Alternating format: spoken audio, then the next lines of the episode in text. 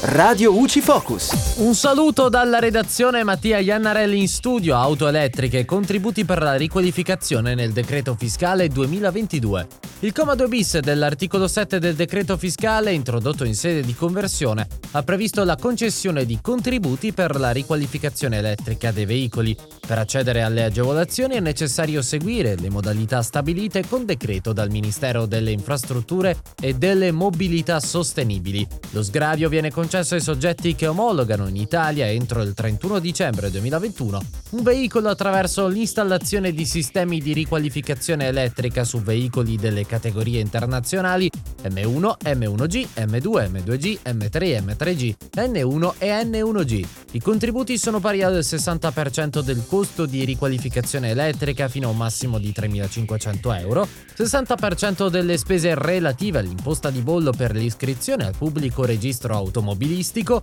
o del contributo pari all'imposta di bollo all'imposta provinciale di trascrizione. Questi veicoli devono essere stati immatricolati originariamente con motore termico ai sensi del regolamento di cui al decreto del Ministro delle Infrastrutture e dei Trasporti 1 dicembre 2015 numero 219. E dalla redazione tutto al prossimo aggiornamento. Radio UCI.